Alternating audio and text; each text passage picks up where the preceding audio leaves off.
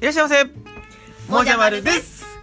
私たちは大阪から伊豆に移住した登山好き夫婦ですこの番組では登山のハウトゥー系動画を配信する YouTuber をしながら自然寺で起業を目指している私たち夫婦のこぼれ話を月水金にお届けしておりますよろしくお願いしますということでね今日もやっていきたいんですけれどもはいちょっともう冒頭の手の動き見えてたわ横 目であそうですすごい笑ってしまったも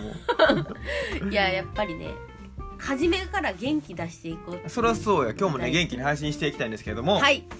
まずはじめにご報告をさせてください、はいえー私たちは今ですね、はい3月31日まで、うんキャンプファイヤーというプラットフォームではいクラウドファンディングに挑戦しておりますはい残り7日ですうわ1週間だねあと1週間ですね、はいもう本当に毎日少しずつあのー支援していただける方うん増えていったりとか、はいあのー伊豆のことを知っていただける方が増えていって、うんもう非常に嬉しい気持ちでいっぱいです。ありがとうございますははいい。で現在ですね、はいえー935名の方にご支援いただきまして、はい、えーご支援いただいた総額が785万3594円となっております。ありがとうございあまりがすとうございます。もう最後の最後、3月31日の23時59分59秒はいまでですね、うんあのーもうちょっとでもうん伝えられることが発信できることがあれば、はいもうどんどん発信していきたいと思ってますので、うん引き続き応援よろしくお願いしします。ますということでですねはい、今日も本題に行きたいんですけれども、はいちょっとね前回もしかしたらお話しした内容なのかもしれないんですけどもそこにねう新たに追加してはいお、話ししたいんですけどもね、であの幸せのレベルってねうん、うん、あのかなりこう落とせるというか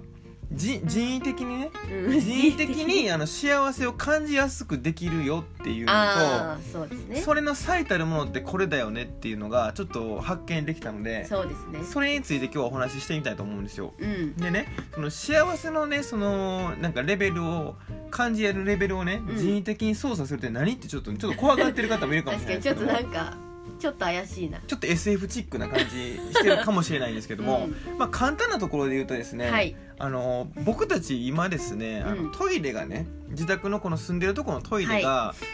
あの水がね流れないっていう状態なんですよ。ちょっとタンクが壊れちゃってまして、そうでまあまあそれはまあ前回もねお話ししてもはうい皆さんからね早くそれ直しっていうコメントたくさんいただいてるんですけど もはいもう。それよりも今はですねあのとにかくあのお店の方をね、うん。えー、とやらなきゃいけないっていうのちょっと後回しになっちゃっててはい。ただあの1日に1回ぐらいはね朝朝ぐらいは利用するんですよトイレを。そうですね。最近ほとんどお店にいるので、うん朝ちょっととまああの寝に帰ってくるうん、時間ぐらいしかね、そうそうそうそうお家にいないんですけども、でまあ1回ぐらいは利用するんですけども、うんその時にねやっぱりあのタンクが壊れてるんでバケツでねうんこう。水流してるわけなんですよ、はい山小屋スタイルですね、そうですね。はい、でやってると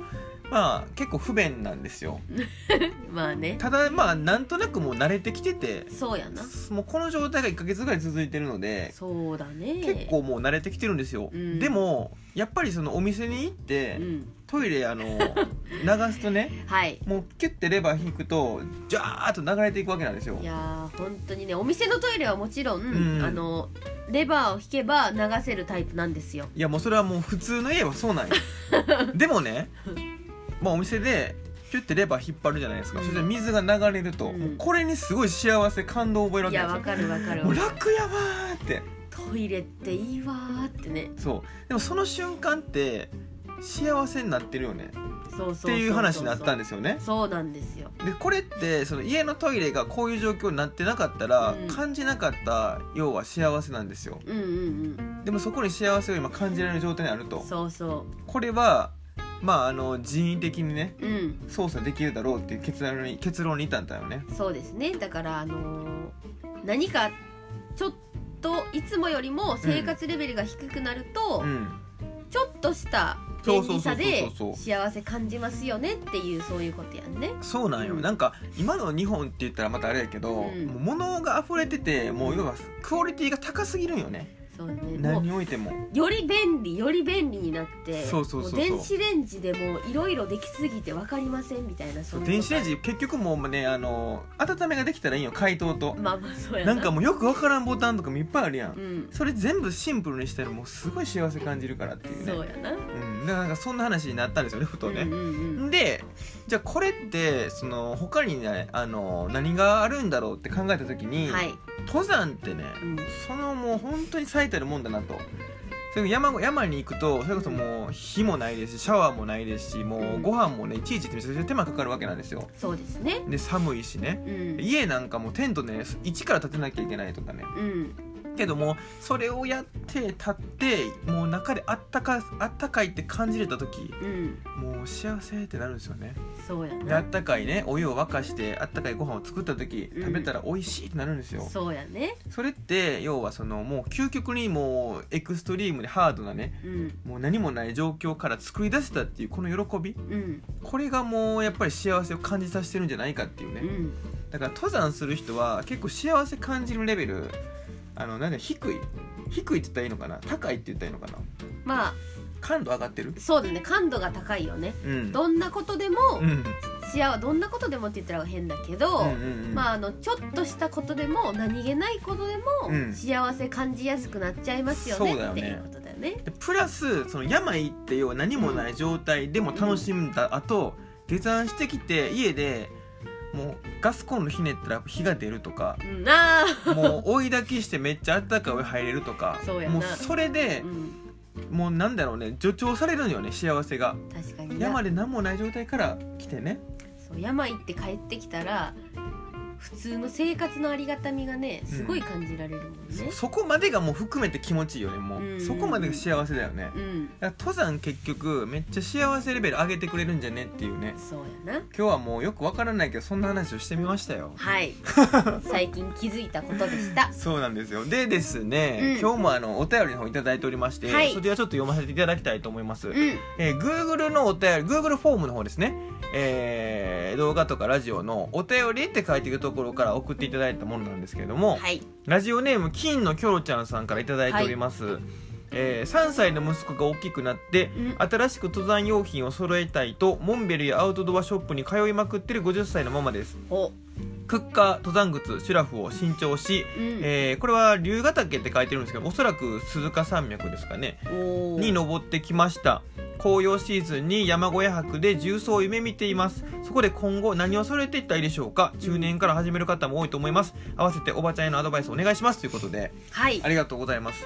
ありがとうございます。えっと、まあ、紅葉シーズンに山小屋泊で重曹を夢見てらっしゃるといやもうそういう方はねうたんくさんいらっしゃると思いますでね。やっぱりねそのシーズンいいんですよねそうそうそう。んまあ夏に、うんあのねそういった宿泊のデビューをしようという方もいるんですけども、はい夏って意外とうん荷物は少なくできるかもしれないけど、うんうんうんま暑さがだいぶハードになっちゃうんで、あね確かにね秋から始め秋から何かに挑戦、うんうんうんレベルアップしますっていう人も多いよね。そうだよちょうどでいいんよね気温がそうなんですよ。ただねやっぱりその夜のし夜に近づけばね寒くなってきたりして、うんまあ、今ね買い揃えられてるクッカーとか登山靴とかシュラフに加えてねうん。防寒具が入ってきたりするわけなんですよ、はい。そうすると、うん結構やっぱりカバンの大きさも大きくなりますしそプラスでやっぱ重量がね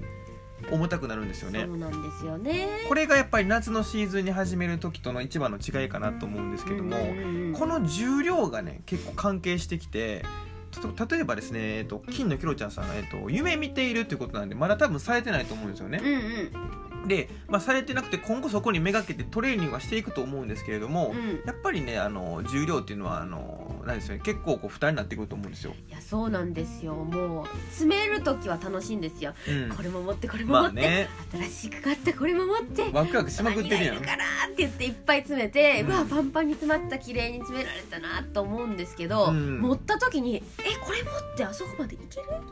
そうなんってです思うんですよね、でもし背負いだとしてもですね、うんまあ歩いていくとね必ず膝にねうん、ダメージが蓄積してくるわけなんですよね。蓄積ですねそんな時におすすめしたい動画ですね、うんトレッキングポールですねはいこれはねえっと、もう年齢とか関係なくうんあのーもうぜなんかねなんだろう僕も持ってますはい私も持ってます紅葉シーズンのトレッキングとかねうんにはもう必ず持って行ってるんですけども、はいやっぱりストックあった方がいいですねうんこれあるだけで足だけの負担をですね、うん腕にこう回せるんですよね、うん分散できるんですそうそうそうそうすることであの荷物のね負担っていうのはかなり楽になりますそうだねで特に重装されたいってことなんでうん距離も長いと、うんそしたらねさらにあの足への負担って大きくなってくると思うんで、うん、あのあった方がいいかなとそうですね2日目も元気に歩けますよねそうなんですよということで今日はですね、うんストックをちょっとおすすめしてみたいと思いますはいまたですねこれを受けて、うんいやいやストックはもう持ってるんだと他に何かねあのーものはないのかという別の 方別の方からのね